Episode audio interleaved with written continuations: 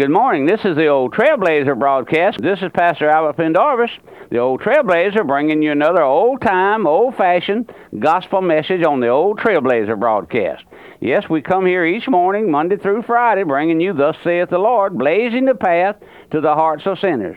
And we're going to begin a new series this morning on the God of this world, or Satan, the God of this world, however how you want to look at it. Satan is the God of this world. We want to bring you a series of several studies on these. Pastor Shelton had a series of messages on this subject many years ago, and we're going to use his notes and outlines and quote often from his booklet. We felt here a great need of restating the doctrine of Satan, the devil, that old serpent, as set forth in the Scripture. First, because so many of our religious leaders even deny the existence of a personal devil, saying that Satan is only an evil influence. You hear that everywhere you go. Our children are taught that Satan is, if they're bad, Satan will come get them, the devil will come get them. All of those are erroneous things, my friend.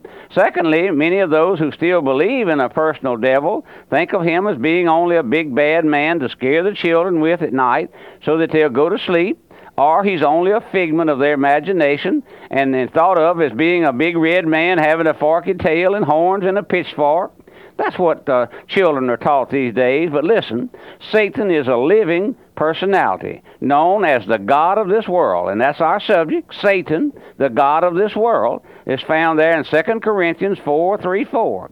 He's the prince of the power of the air in Ephesians 2:2, and the prince of this world, John 12:31, 14:30, and 16:11. If you get your Bible and read those verses there in between now and our next study, it'll do your heart good. We're going to go real slowly. We're going to take our time. We're going to have several of these messages, maybe 25 or 30 of these studies on the Satan, the God of this world.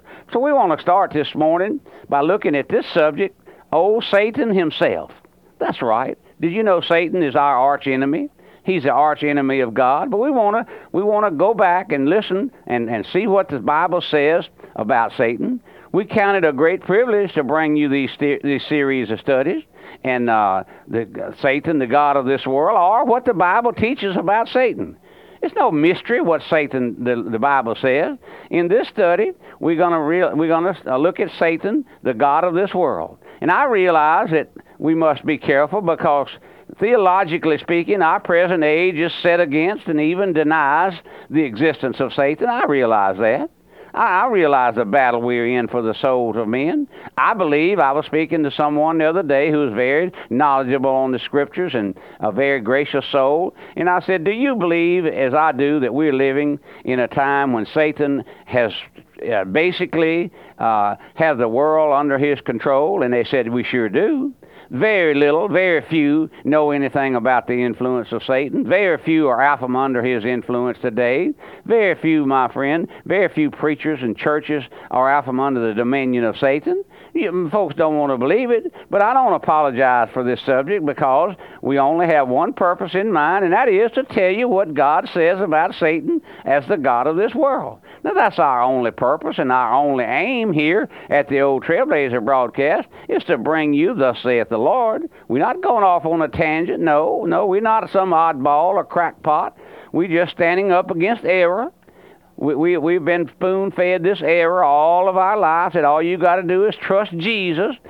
This average preacher today doesn't mention anything about that we are born, that we are under the influence of Satan, the child of Satan from our time we were born. The Bible says we go astray. The Bible says there's none righteous, no, not one. That means that you're unrighteous, my friend. If you're not saved, you're an unrighteous soul today. But listen, I want you to we're just going to tell you what the Word says. We know, what we know about Satan is revealed only in God's Word, the Bible, which is the only true source of the revelation of Satan himself.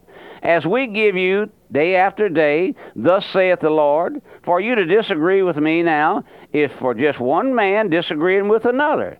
But for you to take opposition with the Word of God, the Holy Bible, you must deal with him. He is the author of the Scriptures. I know we're living in a day when the verbal inspiration of God's Word is made little of, ignored, and disbelieved, when it is looked upon as only a fiction or a fairy tale. Let me say right here in the beginning, the Bible, which is the Word of God, is inerrant, absolute, eternal, unbroken, and verbally inspired. And I want us to keep that one fact clearly in our minds from the beginning of our study. I know one of the things the old pastor used to say, Pastor Shelton, many years ago, the old trailblazer, the original trailblazer, he made this statement: the Bible is true whether you believe it or not. Believe it and be saved. Disbelieve it and go to hell for your trouble. Now, my friend, that's true. That's true. The Bible is true whether you believe it or not. You don't have to believe it. I've told folks things, they say, oh, that's what the Bible says. Well, my friend, do you know anything, any authority greater than God's Word? Did you know the Bible was inspired? The writers were inspired by the Holy Spirit to write down exactly what the Lord said for them to say? Listen, also, when I appeal to God's Word, to me it's the final authority, and I'll rest everything I say upon it. When an individual says he does not believe the Bible to be the Word of God, either he is a liar or God is a liar. As far as I'm personally concerned, we will let every man be a liar, but God's Word is true and cannot lie. Found there in Romans 3:4. Our first study on the general theme, Satan, the God of this world, is Satan himself. There are many false concepts held regarding Satan or the devil. We're going to look into those. Many people think of Satan as being a big mad man to scare the children with when they want them to go to sleep or behave themselves. On the other hand, multitude think of Satan as being a big red man with the horns and a forked tail and a pitchfork, going out about to pitch folks into hell since they live a certain type of life. All of this is a figment of man's imagination, has no root in the Word of God whatsoever. There are still others who think of Satan only as an influence, an evil, or never as a living personality. The Word of God makes it very plain that Satan, the devil, is a living personality, not simply an evil influence. There are four great personalities set forth in the Word of God, namely God the Father, God the Son, God the Holy Spirit, known as the Trinity, and then Satan.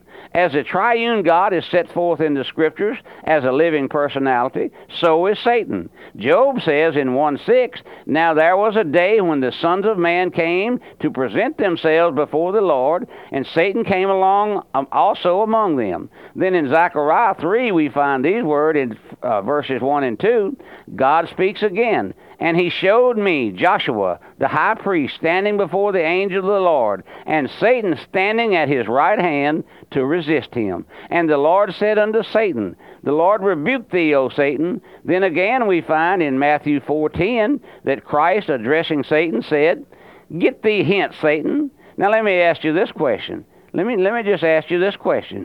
Do you think the Lord will speak to an evil influence or address it as a personality? Let me quote again from Matthew 12:26. If Satan cast out Satan, he is divided against himself. How then shall his kingdom stand? And if I by Beelzebub cast out devils, by whom your sons cast them out. Here we find Christ speaking as Satan, of Satan as a personality. Also in Luke 22:31, Christ speaks of Satan as a person who had requested of him, of Simon Peter, that he might sift him. Simon, Simon, behold, Satan asked to have you that he might sift you as wheat. That's right. That's God's Word there. I wish you'd get it a look at. These Scriptures will suffice to show you, my friend, that Satan is a living personality. If your mind is not sunken in darkness of unbelief, you'll have no trouble to believe God's Word. Now before we go any further in our study, let's face this question. Who is Satan, and where did he come from? We have just 2 or 3 moments. We're going to look at that, and then we'll take it up in our next study. Who is Satan, and where did he come from? Even as a child, we were always asking this question. Many of us, when it's children, tell us who Satan is. Where did Satan come from? And this question often has been asked of me. Now to the Word of God. We find 2 Scriptures which answers our question without a shadow of doubt. The first one is found Ezekiel 28:12 through 12. Listen now. Ezekiel 28:12. Listen to the Word of God. Would you just listen? Perk up your ears there and listen. I'm going to read this verse here. We have time to read it. Son of man, take up a lamentation unto the king of Tyrus, and say unto him, this is God's word, thus saith the Lord God, thou sealest up the sum, full of wisdom and perfect in beauty. Thou hast been in Eden, the garden of God. Every precious stone was thy covering, the sardius, the topaz, the diamond, the beryl, the onyx, the jasper, the sapphire, the emerald, and the carbuncle, and the gold. The workmanship of thy tabrets and thy pipes was prepared in thee. In that day that thou wast created, thou art the anointed cherub that coverest, and I have set thee so. Thou wast upon the holy mountain of God. Thou hast walked up and down in the midst of the stones of fire. Thou wast perfect in thy ways from the day that thou wast created till iniquity was found in thee. In this passage of Scripture, which is first refers primarily to the prince of Tyrus, we also have expressions which refer to no mere man. In the Scriptures, I have read God takes the king of Cyrus as a type of Satan and gives us a definite revelation of the origin and the fall of Satan. We frequently find in prophecy that the prophet under the inspiration of the Holy Spirit is born on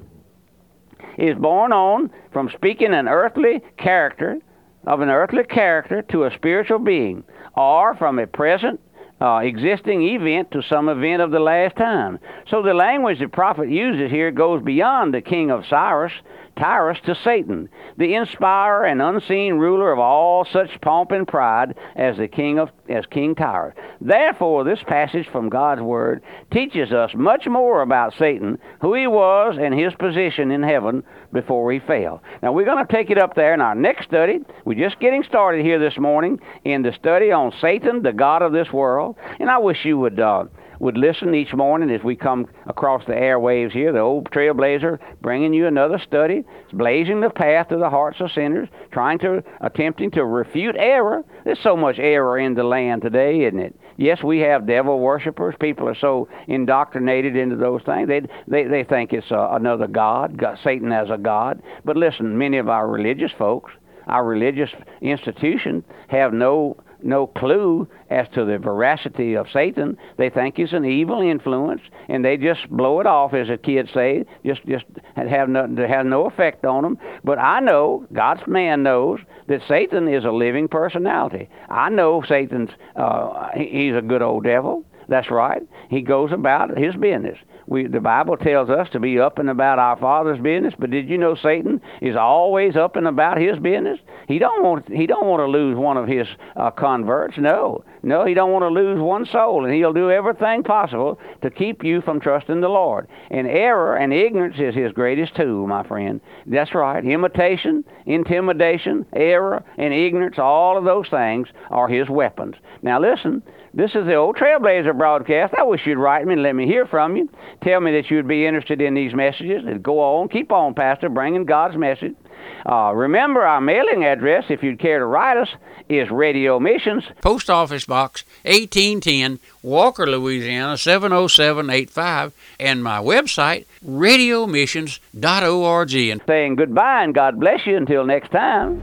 The Radio Bible and Book Room is a nonprofit ministry of the First Baptist Church of Algiers in connection with Radio Missions. We offer over 1,500 titles of early Puritan, Baptist, and Reformed works, including commentaries, sermons, devotionals, gifts, children's products, and a variety of King James study Bibles in regular, large, and giant print. For an online catalog and information about the Radio Bible and Book Room, visit our website at radiomissions.org.